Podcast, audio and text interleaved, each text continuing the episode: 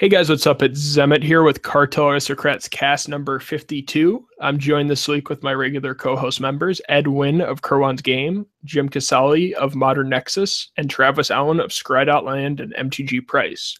Uh, we are patently late, of course, on the Felidar Guardian ban. I think that hit everybody by surprise since most finance casts record Monday night so that we can sort of soak up the weekend and uh, get you guys your finance information as fast as possible. Uh, so, what are your guys' thoughts on the Felidar Guardian ban now that the cat is back in the bag? I'm really annoyed that they did it on like Wednesday or Thursday instead of Monday. It doesn't really make a whole lot of sense. A lot of people bought a lot of cards and sold a lot of cards based on information that turns out not to be true. And honestly, I think that might have been worse than um, just banning it on the first day. Like I, I don't know, uh, or just waiting and banning it the next rotation or the next banning cycle, I should say. Uh, if anyone watched uh, video, it was linked on my Facebook. I had an interview with a PC gamer over the weekend where we talked about it um, when I was at DreamHack. Basically, the gist of it was I think they hate they jumped to that conclusion too hastily um, it's it's week one. Like anyone who actually does testing is not going to give you like honest and truthful information. Um, if I'm testing for a pro tour and I broke the format, I'm not going to be playing on Magic Online. Right. Step one is hey, place a Healy Cat, put like Manglehorn, put like Glorybringer, put like a few things in, in the deck that are obviously good and see how the deck tests.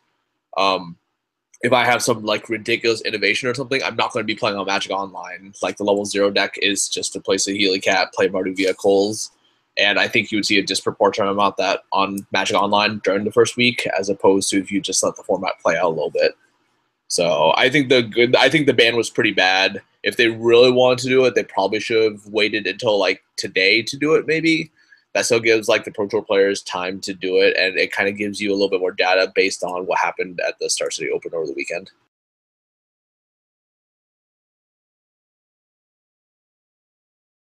And of course, as soon as Travis tries to answer a question, he decides to take a siesta.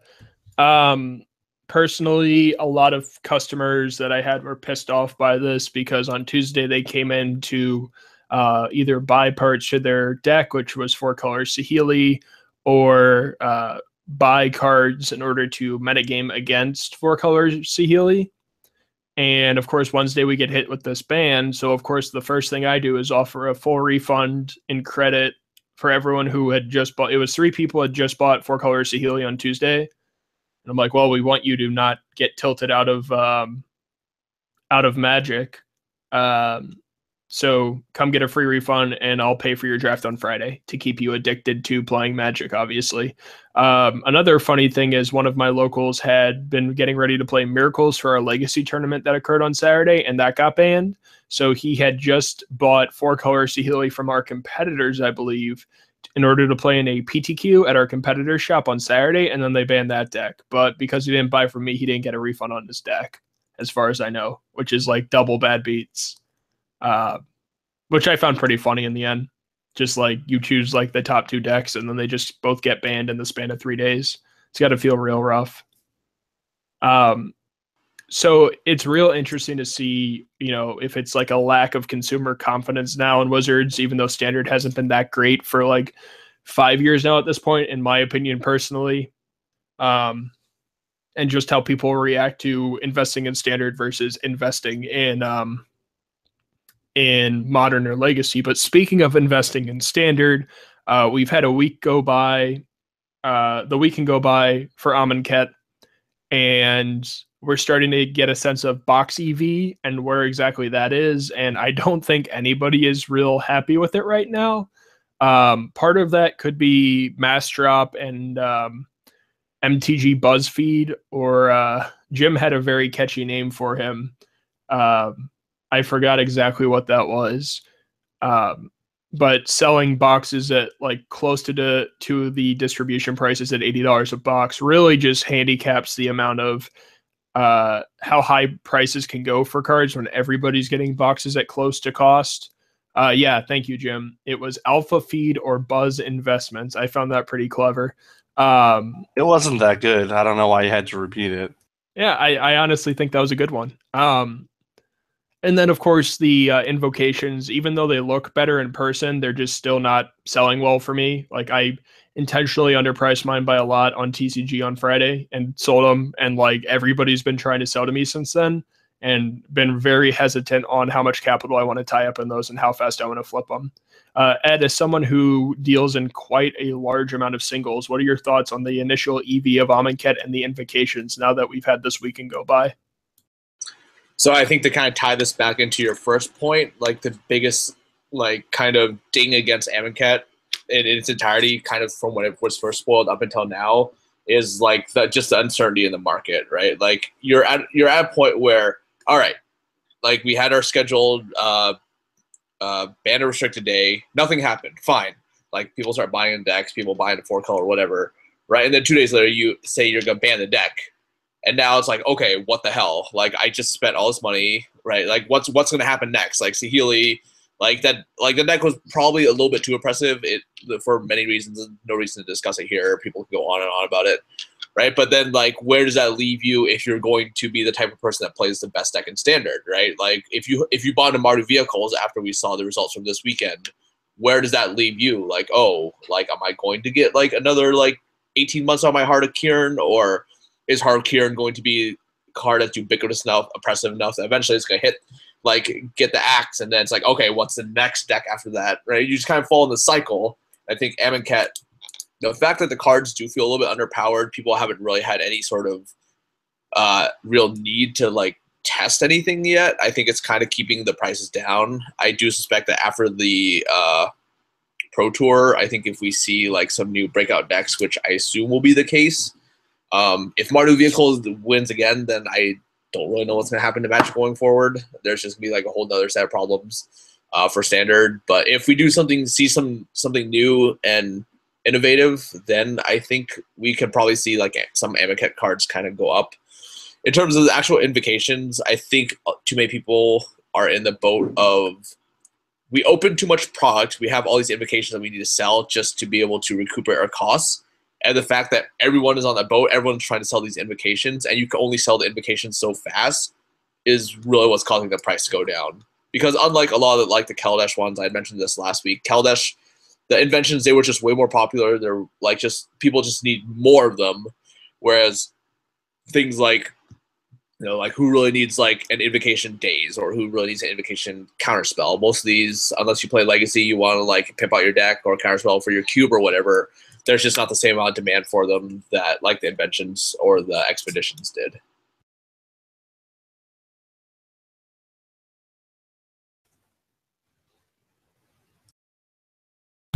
Am I I need- supposed to be speaking? Well, it's Jim, but he just decided to stay silent. Sorry. Probably for the uh, better. I don't really have anything to add to what Ed said, so I'm not going to repeat him. I was having technical difficulties, so I don't know what we're talking about. Talking about the EV of Amonkhet, Mm, The same as every other set that comes out this time of year. except it's way worse than normal. Yeah, for now. I mean, uh, it has to be because Copycat was sucking it up, right? Like none of the set looked good in the face of Copycat. Now it's more interesting, but we don't know yet for sure. Yeah, and speaking of a new meta, zombies sort of quote unquote broke out at Star City. The amount of Cryptbreakers I sold today at four to five dollars is obscene. Like that was the whole Douglas Johnson bulk rare plan where you paid like ten cents on those because they were like fifty cents on TCG, and then as soon as those spike, you you race to the bottom as fast as possible just to get rid of them and make a quick buck. Um, as far as the zombies go, like yeah, it's a cool deck, but if you were sitting on them, I would sell out to like a personal play set and just get rid of as many as possible. Because uh, up until this point, standard hasn't really changed due to uh, Gideon's uh, omnipresence everywhere. I guess like he's been everywhere. So when It's not omnipresence everywhere. It's just his omnipresence. That yeah, thank you for the English lecture, Dad. Um, you know, like there's really not been that much movement in the market. So whenever anything is spiking in this new sort of standard uh, invocation era, I just want to dump it as fast as possible and not like try to get greedy over stuff. Well, that's not really any different than normal standard, right? Like sta- standard for years has been if it goes up, just dump it immediately. Um, Jace Architect of Thought was something a lot of MTG finance guys would said would hit 30 after that block, the block Pro Tour and block testing on Magic Online in that format. And even when he hit 15, they said keep holding on to him, and they were correct because it did continue to go up to 30. Okay, Uh, so I, I, I'll grant you that that was correct, and I remember doing the same thing with like Avenger of Zendikar, but that Right. Was now we're talking. Oh, that was like seven years ago. Like basically since they axed the Block Pro Tour, it's been dump your standard cards every time they spike. Yep. I'd agree with you there. Ed, do you want to sit on a bunch of standard crap? Nope. Nope. I think I think I've mentioned this before. Like standard just turns over so quick for us. It's different because I have luxury of being a store. Um, I just got back from DreamHack this morning, and I was told that RTG direct order this morning was eight thousand cards. Uh, a ton of it was Amonkhet, so that just like that just goes to speak like the volume that that standard that standard will turn over. It just turns over so fast that basically anything we get, we just put online. Um, I'm happy to sell it. Like the margins are there. I see no reason to pay 10 cents on Crypt hold on to it for half a year or whatever in hopes that it um that it goes up.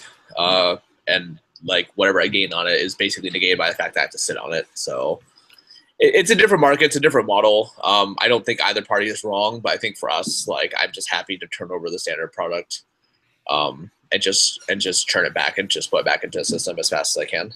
Actually, Travis, now that I think about it, there was a card that went up that I did dump in retrospect that I shouldn't have. Relentless Dead tripled or doubled based off just hype of Amonkhet zombies up to like eight to ten dollars from four to five.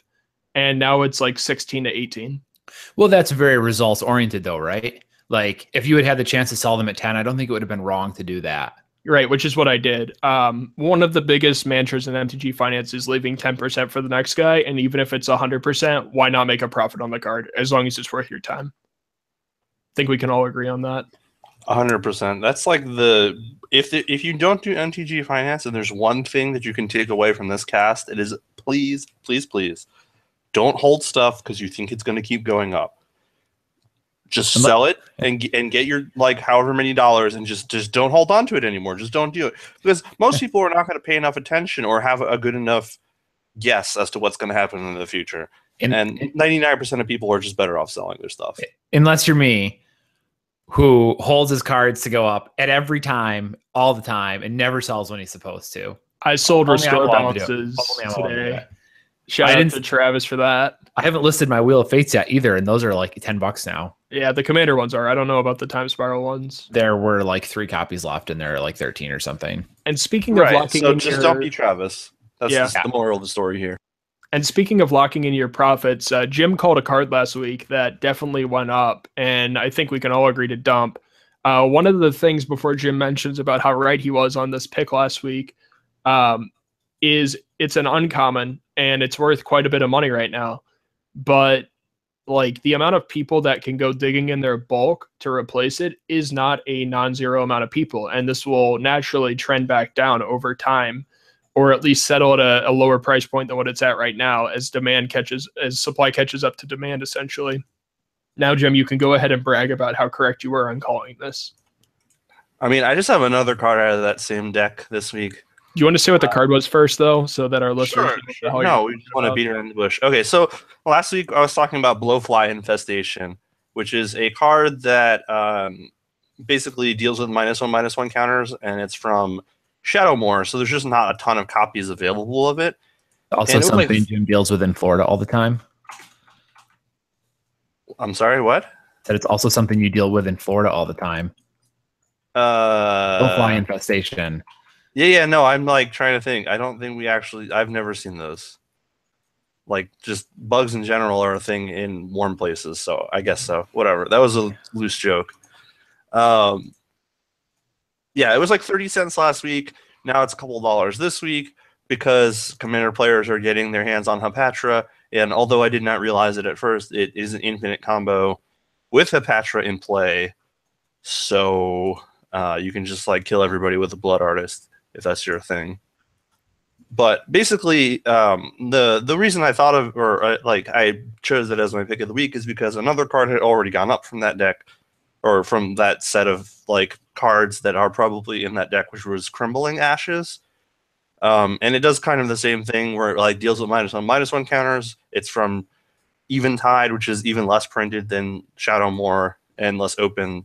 And it's really not that hard to see why it ended up like this. Uh, if you want to look at or spec on EDH cards, you really need to be looking at edhrec.com. That is the best place to find out what people are playing, what's popular, and why. And if you go there right now, you can see that Hapatra, Vizier of Poisons, is the fourth most popular commander this week. And it is the only commander in the top four that is from the set. So naturally, people that don't own these cards already will go to the store and buy them or go online and buy them. So cards that are shared between those decks that are not very easy to find are cards that you probably want to be investing in and flipping pretty quickly. Yeah, good point. Shout out to Jim's internet for crapping out as usual. Um, Also, shout out to my joke. That was a good joke. yeah, I thought that joke was pretty fly. It didn't really bug me at all. Oh, you're the fucking worst. Yeah. I'm I'm using that one up. Okay. I don't have Uh, XSplit, so I can't put the counter up. Yeah, one of the one of the things that people don't understand is how much money uh, modern era and and older bulk is worth, especially the Lorwyn block and Eventide and all that stuff. It's just like free money. Like vendors will pay you more in bulk if you bring them bulk of that, and a lot of the commons and uncommons are just worth free money. So that's something that you should definitely look up on mtg.gg when like you're trying to find out how to blueprint this stuff essentially which I know a lot of uh, backpack grinders and small and small finance people that have like a couple thousand cards use to get the most value out of their cards. Um, we have a. You guys want to jump into viewer questions, or are there any other topics you want to talk about for the week? Uh, yeah, we should do viewer questions. I'm sure, they've got something interesting for us to answer. All right, Ed, do you want to talk about your DreamHack weekend while I pull up viewer questions? Yeah, um, so I like was at uh, DreamHack this past weekend. Cascade Games are one of the TOs. They've done uh, San Antonio. They're doing Omaha, Denver, Portland uh, Grand Prix for the year. Um, they partnered with DreamHack. They were basically there. They provided uh, the whole tabletop experience for players. So anyone who doesn't know about DreamHack, it is the world's largest LAN party. It originated in Sweden. I think I want to say like the late '90s. Um, like and it, it's been a steady thing. Basically people would go there for a full weekend bring their computers set up for a LAN party. Uh, it's, it's it's expanded beyond that. Now they have like the full esports experience. When i was there they had uh there was a hearthstone grand prix. There was a finals for street fighter some sort of championship for street fighter. I don't follow street fighter. I'm sorry. Five. Um, five. Um uh, the StarCraft uh, Blizzard series uh, was it the WCS or whatever? They were playing uh, the North American, I believe, finals there as well. And then Counter Strike had also uh, their like hundred thousand dollar uh, Counter Strike tournament there. So it was like a huge esports event. There were probably seventeen thousand people there. Uh, I think there were something like I can't remember how many uh, actual computer land spots were there. Um, there were a lot of uh, like computer hardware vendors there, like Asus was there, uh, HyperX was there. People were selling like all sorts of computer periphery items. Um, so we were there with the tabletop. We had we were there with our normal Magic, Pokemon, Yu-Gi-Oh, etc. Um, and it was it was definitely a pretty sweet experience. Um, the Magic part that they tried to draw people to was a draft open, which is similar to what they used to do on Magic Online, where on Sunday it was a finals. It was a 64 man tournament uh, you had to be on the leaderboard, which meant you had to get a certain number of points or you had to win one of the qualifying events. And the eight man pods, the winner from each pod would go on to draft at the final table, which was a 10K. Um, that was the big draw of that. Um, and for me personally, I think like this is the first time I've been to an event like this. Uh, it just kind of puts it just kind of puts Magic in perspective. Magic is just so trivially small compared to what esports actually is like um, like the amount of people that were showing up there was just it, it was just mind boggling to me. And the DreamHack here, this is only the second time they've had DreamHack in the in the states. It's completely dwarfed by the one in Sweden, I think, which they've had like over like a hundred thousand attendees with computers uh, for the LAN party now. And like I, I think my biggest takeaway was that if Magic wants to actually be an esport, there's a lot of problems they have to solve. I think step one is fix Moto, make it a way where if people want to jump in and view, it has to be a much more enjoyable experience. Like trying to watch like a, like a stream, even like Star City streams, like they have very high quality. They can pull up cards whenever a commentator says like, "Oh, now he's playing Heart of Kiran," and then you'll see a Heart of Kiran pop up on your screen or whatever. Like those types of things like help like make it a more easily viewable thing for the for the audience out there. But unless you actually know Magic, you just have no idea what's going on. For me, like I don't play Hearthstone, I don't play Counter Strike. I used to play StarCraft. I used to, uh, or sorry, I don't play uh, Hearthstone. I don't play Street Fighter. But for me, it was easy enough to go up and watch them, and it's like, oh, like you can see who's who's ahead, who's winning on both those, and it's just very easy to get in, even if you are casual. Whereas something like Magic, um, like it's just too easy for people to browse over because the game is just way too complex compared to something like Counter Strike, Street Fighter, or Hearthstone, or StarCraft. Um, so that was my kind of my takeaway from the weekend. It was a sweet experience. Anyone who hasn't done DreamHack before, I definitely check it out. You can buy like one day passes just to go in and walk around and check it out. Um, I think they have events in Atlanta Denver later this year. So it's it's worth checking out. It's definitely very very different from a Grand Prix, um, and it's definitely something I would do again. Shout out to the same guy for buying out Masterpiece Sol Ring 10 minutes ago while we were recording this cast. All copies under $130 are gone from all platforms, it looks like TCG, eBay, Star City, Channel Fireball, ABU, etc. I need to get one of those eventually. I'm kind of mad about that.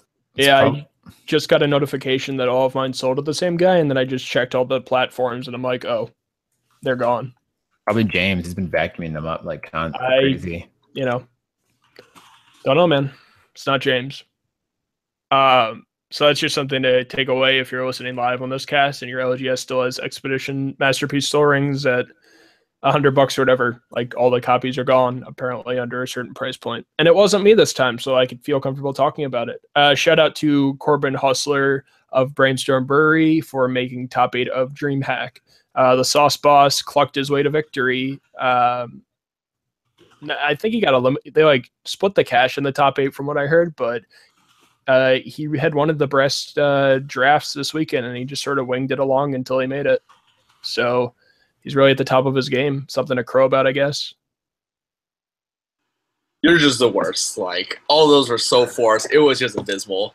Um, they did a top four split, but yeah, it was definitely a very sweet Yeah. event. Like I think draft opens are something that, uh, I think the kind of format of it is something that maybe Grand Prix can kind of embrace. It's a way to just push more people to do side events because a lot of people on the leaderboard got there on the virtue of just playing and playing events and getting points uh, to be one of the top 64.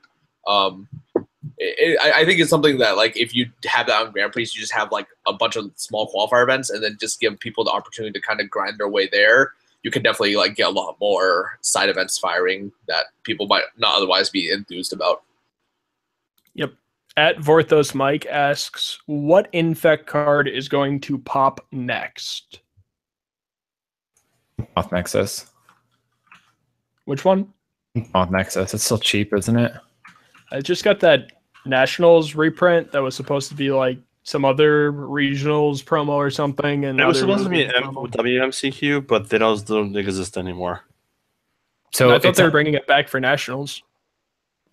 whatever Well- it is, it was going to be like WMCQ, and it might be like the Nationals or something. But whatever it is, it's one of these real limited release tournaments, and the card still only has the one Mirrodin Besieged printing. And we already knew about that promo like months ago. We didn't know where it was coming from; it was unofficial, but we knew about it. Well, next is the next card to go. At 20 bucks for a land, I mean, every useful land in modern that doesn't make mana is like $40.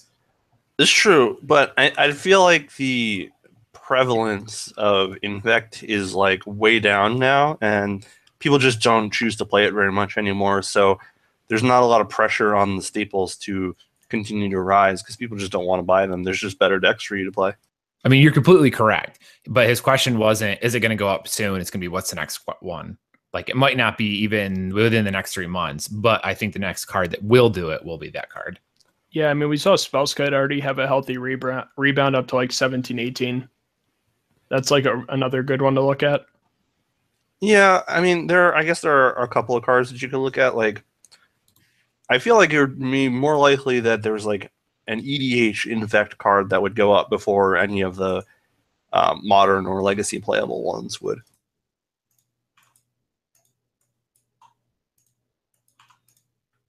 I'd think. Next question. I Ed's, want to hear. Ed's gone. Oh, he walked away. Man, you guys are real bad at internet and staying on the cast. Hey, look, Ed's back. Ed, what do you think of Ink Inkmoth Nexus? Uh, I kind of like it right now. I think Affinity kind of goes in like this uh, cyclic um, pattern where Affinity like kind of falls out of favor because some deck just performs well against it. I think Death Shadow has a reasonable matchup against Affinity, so like Affinity is probably kind of at its low right now. And then Modern will probably change in such a way where Affinity will get popular, and then Inkmoth Nexus will go up.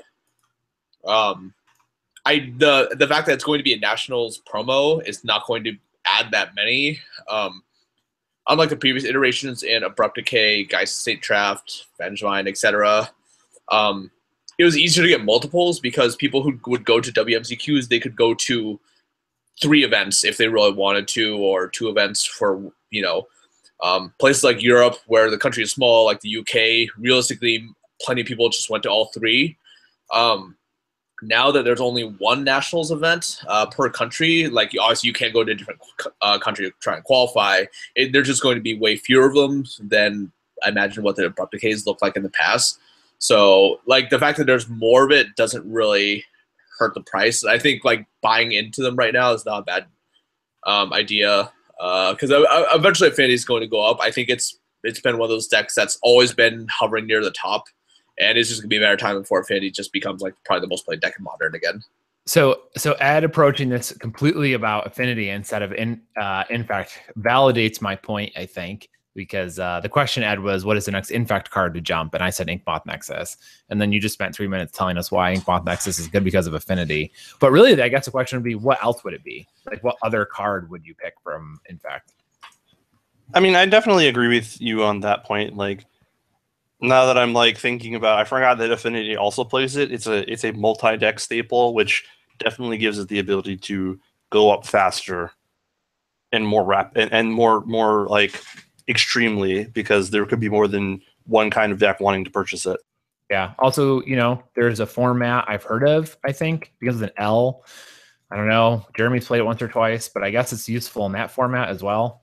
I've heard rumors of this format, but I don't think it exists anymore we had an 80 person win a Lotus Legacy tournament this weekend, and Infect was two out of the top eight. Ah. Yeah. Uh, and Infect only won in the finals because the show and tell player punted because he didn't know that Lotus Petal can activate sneak attack, which was hilarious. But after like 11 hours of Swiss, I don't blame him. So, yeah. Legacy is fun, man. Uh, I had a lot of cast viewers say hi to me that drove up to eight hours away to play in our tournament, which was pretty cool. Um, obviously, like they didn't drive eight hours to fill the slots. We were sold out, but they had like booked like the day after we announced the tournament and wanted to drive in and say hi. I played a lot of old school and vintage with them too, so it was cool. Uh, that sounds interesting. Yeah, uh, we had a lot of people on standby to try to play in the tournament last minute, and we obviously just like did not have the seats for all of them. We got we let two people in on standby because it was raining and there were flash floods and like two of the people driving in couldn't make it, so they forfeited their spot. So we had two people on standby pick up their spot.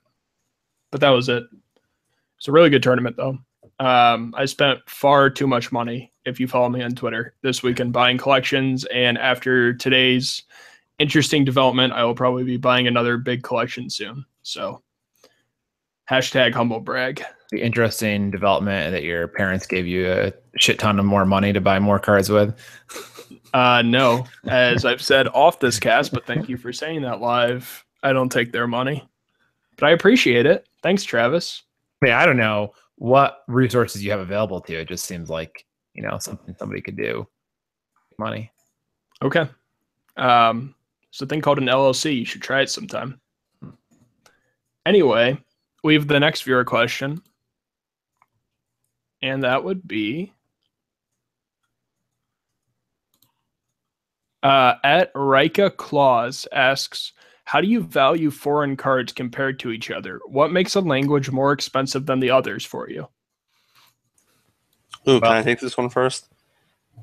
Yeah. So generally speaking, I will uh, value all languages less than English because uh, all other languages, I should say, less than English because I don't have a store and I don't know a lot of people that would necessarily be interested in purchasing them, and I can't buy list them to like pretty much any store. It's so difficult. They'll usually give you about the same or less. There's no reason to give them a premium unless you actually enjoy that language card. Or Ed has good input on this. Uh, I don't take them. I think that's like generally the consensus across vendors. Um, they're very very hard to sell a TCG player. The listing is very awkward. You have to. There's a separate drag down menu, um, just uh, to enter foreign cards. Um, the organization is kind of a nightmare. We have like a separate foreign box that we have in our uh, in our department over there somewhere. That box is a complete nightmare to go through. Um, especially on older cards, trying to organize them. Like nowadays, if you look at the bottom, like English cards say EN, Japanese cards say JP, etc. So it's easier to tell the language now, but there's still a lot of confusion. There's a lot of errors in that box where people couldn't differentiate between Spanish, Portuguese, etc. Um, honestly, I would just rather not deal with the headache, even if it's like you know, even if you bring up something like you know, uh, uh, you know, a Japanese Gideon or something most likely I'll say no. If I'm low on Gideons, I'll say yes. Um, and I'll probably pay you the same price as English. Japanese and Russian cards are really the only cards that I'll take. Um, and for most part, like I'm just going to make nothing. I'm just going to put it back in the booth for like a dollar or two more, make my 10% on foreign cards, and move on with my life. So I have a real quick question. Before Mana Crypt got reprinted, would you buy any of the foreign white border ones? No. Okay. Do you would you buy foreign duels though? FBBs? No. Yeah, I wouldn't either. Or FWBs, neither. That's interesting. That's like the kind of the only card that I think some people might buy at a premium. Uh, they're they're very hard to move. The um, generally like the basically for duels, people either want like, oh, I just want like cheap beat to shit revised ones I can play with my commander deck, or just I need to get a legacy deck done. I just want cheap revised ones as B as possible. Or if they're actually looking to pimp their deck, then like people just go generally go straight to beta. FBB is kind of in that weird spot in the middle where I it, it, it's just very very hard to move and like those types of things like unlimited duels I generally stay away from as well. Um, I just don't want to get stuck with them. It's very they're just they're just too hard to move. So I I just generally say pass. And generally people who do want them, they probably want too much on them, and it's hard to find like a, a fair price point to begin with. Um, I will add to this topic quick. Uh, I, you know, Ed and Jeremy have considerable more experience with foreign cards than I do. Um, my only input on this is having you know I went to Japan a couple years ago, brought back a bunch of cards, English and Japanese, and then went through the process of selling them. Selling foreign cards is a nightmare if you are an armchair person like me. Um, you really have to be very careful. Basically, the people who are buying cards for their commander decks want to read them.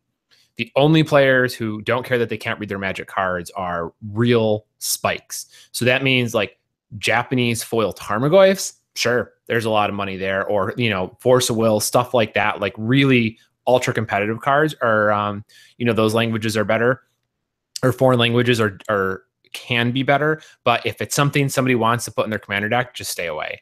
Um, until if you're asking that question, you should stay away. Sometimes you can make a profit off it. I picked up a bunch of Japanese chromatic lanterns and was able to um, turn those into a profit, which is a very EDH card. But like it's really few and far between that you d- will not that you won't get stuck with them. Uh, so just be very careful about it.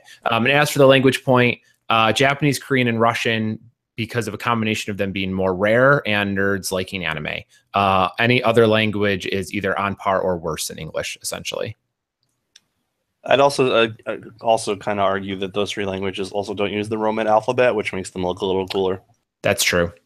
Well, Chinese doesn't either, but neither simplified or traditional Chinese sells well here. That might just be a preference thing, but I'm saying those languages in particular over like German or French or Spanish or whatever. Um, and this doesn't include some weird corner cases of cards that have like odd names in certain languages. Like the French delay is desirable. The Spanish uh, Sarkhan the Mad, Inquisition of Kozilek. Um, just some weird stuff is up with the names, and people like them more because of that. Cool. All right, let's get into pick of the week. Jim, as usual, we'll put you on the spot while you attempt to pass. No, I'm good. I got plenty of cards. So basically, I'm just going to move down the list. I have the EDH rec, EDH rec page open for Hapatra, and the next card that really sticks out at me as a card that is poised to go up, and as soon as people realize that it's a card and, and want to buy it, is Flourishing Defenses. Uh, it's a Lorwyn uncommon. It's like 50, 30 to 50 cents. Um, it deals with minus one, minus one counters and makes more creature tokens, which is just everything that a uh, Hapatra EDH deck is going to want to do. And it's in 80% of them right now, uh, which is close to the 92% that we're playing Blowfly Infestation. Um, I think that this is just another card that you know it, it's it'll take a couple of days maybe a week maybe two weeks but eventually people will all settle on this being a, deck a card that's just going to be in every one of these decks because um, they're going to probably read it wrong and it's much better than it looks. What card did you say? It's called flourishing defenses. Uh, it's a five and a green enchantment it says whenever a minus one minus one counter is placed on a creature you may put that many one one elf warrior tokens into, into play yeah, I remember this card. Yeah, so yeah, Hapatra, like you know, it lets you do like things like your Black Sun Zenith to kill the whole board makes you just like 80 elves and you just kill somebody, or your uh, Midnight Banshee kills all of your snakes and makes a bunch of extra elves and snakes and stuff. It's just it's just another card like Blowfly Fest Infestation and Crumbling Ashes that people just don't know what it is, and as soon as they do, they'll be like, "Oh man, this is great in my deck." Like it's the same thing that happened with Devoted Druid and Quillspike. Like those cards have existed together forever. People just didn't know what they did, and then they saw the new Vizier of whatever that doesn't let you put counters on your guys, and then they're like, "Oh man, this is infinite combo." Like, yeah, this is just the thing that happens. Next up, who is it? You got to tell us. Ed. I'm actually ready this week. Um, uh, traditional standard mythic. Uh, I think it's Paradox Engine this week. It's one of those cards where it has the, it definitely has a making to be broken. It's unlikely that standard will break in such a way that you'll have some very very busted combo with it. But the appeal of it is that it's an EDH card. It does very well. It's very busted in EDH. Um, it's uncertain if it does survive a few more bannings. Now I think there may be a point where it might get banned um, someone who plays EDH more than I do can correct me on that. Um, but I, it, it's it's a very it's a very low cost right now. I think it's like six dollars ish to buy into.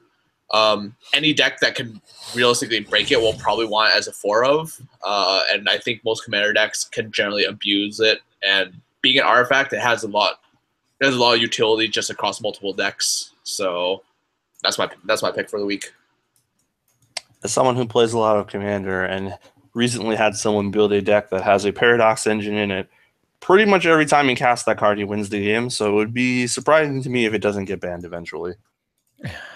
Of course, a counterpoint to that is Sol Ring. like anytime someone says this card should be banned in EDH, it's like, well, Sol Ring's legal, so who the hell knows what's going on over there? My problem, like like Sol Ring gives you like a, a unfair advantage, but it doesn't outright win the game. Paradox Engine outright wins the game and also sometimes takes forever to kill everyone. It's just it's just a mess of a card. Which is a completely fair point. I don't totally fair. But although again, you can be like, well, what about uh Deadeye Navigator, right? Like then it's the same thing. I, am this is just me complaining about the commander ban list. Um so is that, uh, it's my turn then. I am going to go with. Uh, I'm ready too this week. It feels really bad that we were all ready. I don't know. Like we're losing our charm. Uh, I'm gonna go with uh, Nissa Vital Vital Force, I believe. Let me make sure I get that name right. Nissa Vital Force. This is the five mana Nissa from Kaladesh. Um, all of us forgot that she's legal. We forgot this card existed because she's been unplayable. Uh, because if you weren't either casting, if you were tapping out on turn five and it didn't involve Gideon, you were losing the game the copycat. Um, but now that that's gone, um, Nissa is a really interesting planeswalker. She's five mana for five loyalty. She animates a land um, for five five haste, so it hits pretty hard. But it is animated until your next turn. So it she still protects herself. She doesn't make a two-two token or something like that, but she, she does leave behind a land. She untaps the land and leaves it behind as a creature, so you can play defense with it. Um, her minus just returns uh, permanents, which are probably going to be your best creature um, whenever you uh, for her minus. minus, and then her ultimate only requires you to plus her once, um, and you get an emblem where you draw a card every time you put a land into play. Uh, so definitely on the weaker side as far as emblems go, but it is uh, available to you. I think that you know her price is like four dollars right now for a fairly playable planeswalker. Um, she's from Kaladesh, which means she doesn't rotate until next fall, fall 2018. So she's got a lot of time to really find her stride. Um, and at four bucks for a pretty playable planeswalker that's got kind of a year and a half left in standard, I think there's a, a pretty reasonable shot for Nissa. Wow, that's a really good pick. Um, you had a lot of facts behind that. If only Ed hadn't already picked that When did he pick Nissa Vital Force? about a month ago. Uh, well, it was a dollar more a month ago, so I don't have to feel bad about it. I think it's longer than that, but My pick of the week is True Conviction. This got reprinted in Commander 2014 down to a bulker, and it's already back up to two dollars and trending up. Everyone still thinks this card's bulk. You can still find it in bulk bins at your LGS, and like both copies are two dollars and going up pretty fast. So I like this hitting four bucks. Can I like talk about some other cards? Because usually we only do one a week, but I think we might be running out of time for some things. And there's like a couple of things I'd probably I'd like to get squared away. I know this will not count as my pick of the week for your glorious uh, Just get it over with. spreadsheet. I don't So, know if um, our listeners really want more free money. I, that doesn't seem like something they'd be interested in. Maybe not. Um, so there's like a couple other cards um, that I'm kind of interested in. One is another EDH card, which is Carnifex Demon. Um, it's a bulk rare. You could probably find them in your bulk rare boxes somewhere. Uh, it combos really well with the minus one minus one counter thing. Yeah, it's from Scars and Mirrodin. It's just it's just a regular rare. It hasn't been reprinted.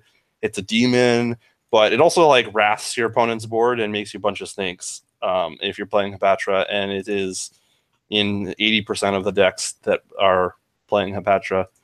And the other thing I think that you should be taking a, a closer look at, and I know we've said it a million times before, but I still think that Aetherworks Marvel is going to be a big force at the Pro Tour.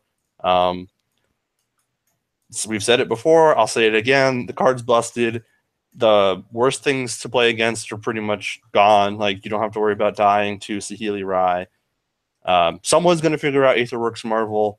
I don't know who it's going to be. Like I saw a video last week of Brad Nelson playing with uh, the new Liliana Death's Majesty and like tormenting voice to discard Ulamog, and like you could put it back into play with Liliana, or you could use Marvel to flip into it. So I think there's there's there's an Aetherworks Marvel shell somewhere, and that card is not going to be three dollars. Like it just is too good for that.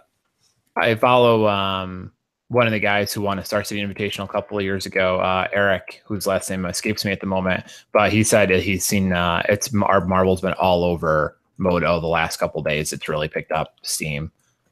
Yeah, and even if you go look at like the top 64 deck lists from um, from the Open, there are a couple of Marvel decks, and they're all playing Ulamog and Aetherworks Marvel, and it really doesn't take a whole lot. Like if there's too many, um, you know, Mardu Vehicles decks that are keeping the control decks back, nobody's playing counter spells. Card's too good; it's going to kill everybody.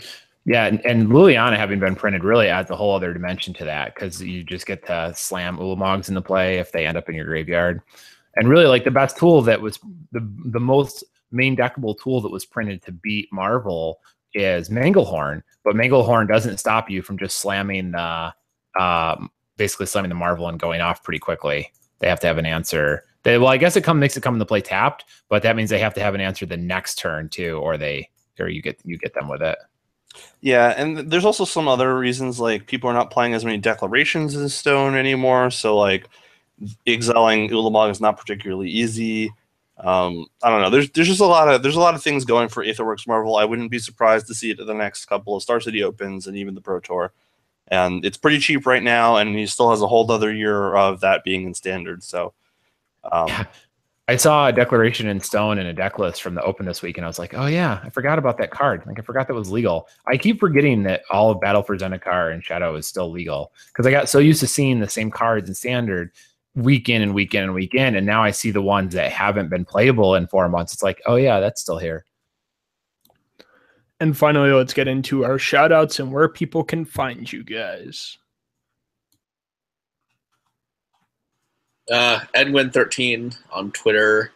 Uh, I will be not in Richmond this weekend. I think I think it's improbable. I probably have to be at the store after that. Uh, we're hosting a regionals uh, in store in Catskill, our main location. Come check us out there. You can sign up on our website at cromansgamestore.com. Uh, week after that is a friend's wedding, so I will not be in Montreal, and then after that I'll be in Japan. My name is Jim Casal. You can find me on at Twitter at phrost underscore. You can find me on ED or no, you can't find me on EDHREC unless you can like see me through the website. You'll probably see me on EDHREC. Really not- England for a job there, huh? No, I'm not. I just I have the page open. I don't know. I was just saying things. You can find me at Modern Nexus every week, and you can find me at Gathering Magic every other week. Uh, and I am Travis Allen. I'm Wizard Bumpin B U M P I N on Twitter. Sorry that my overlay is missing. XSplit was uh was not working with me today. Uh, I write every Monday for MTGPrice.com. You can also find me on the podcast MTG Fast Finance most Thursdays. And if you like playing Magic, check out Scry.land. Find Magic in your area. We just updated with new table views to make it easier to find events depending on how you like to search. And we have a lot more features coming in the next few weeks. So pay attention. And I'm Zemet. You can find me in the great state of Missouri, even though we're currently under a flood watch with many highways closed due to the roads flooding. Um, shout out to the Spike, Spike Feed MTG who had me on yesterday to talk about Legacy. Uh, tomorrow I will be on Leaving a Legacy podcast, and the day after that I'll be on Brainstorm. No, I'm kidding. Um, let's see. Shout out to Tyler Johnson for winning the Tarmogoyf that we had uh, on our Facebook page. If you haven't liked us on Facebook, we will be giving away more prizes in the future. We randomly selected a uh, person who had shared and liked our post to win a Tarmogoyf, and we'll message him after this cast to send him a free Goyf. So if you want to follow us on Facebook or Twitter at cartel underscore finance, you are always welcome to. You can find me on Twitter at Zemet Sells Magic. Jason is never letting you on Brainstorm Brewery after all the shit you give him on Twitter. Yeah. you are just permanently banned at this point. Yeah, I I, don't think I don't think he's banned. I think there would just be not enough like content about Magic and too much shit talking about their Yeah. hockey teams. if I was ever on Brainstorm Brewery, not even that I want to go on, I would just be shit talking Jason and Corbin the entire time. And I think I'm they not sure know if that. that was like an accidental shit talk or not. What? I mean, like, let's put it this way: like, it's not worth my time to talk with those guys for an hour. So, like, why even go on their cast? You know. Anyway, thanks for watching Cartel Aristocrats cast number 52 after all this shit talk, and we'll see you guys next week.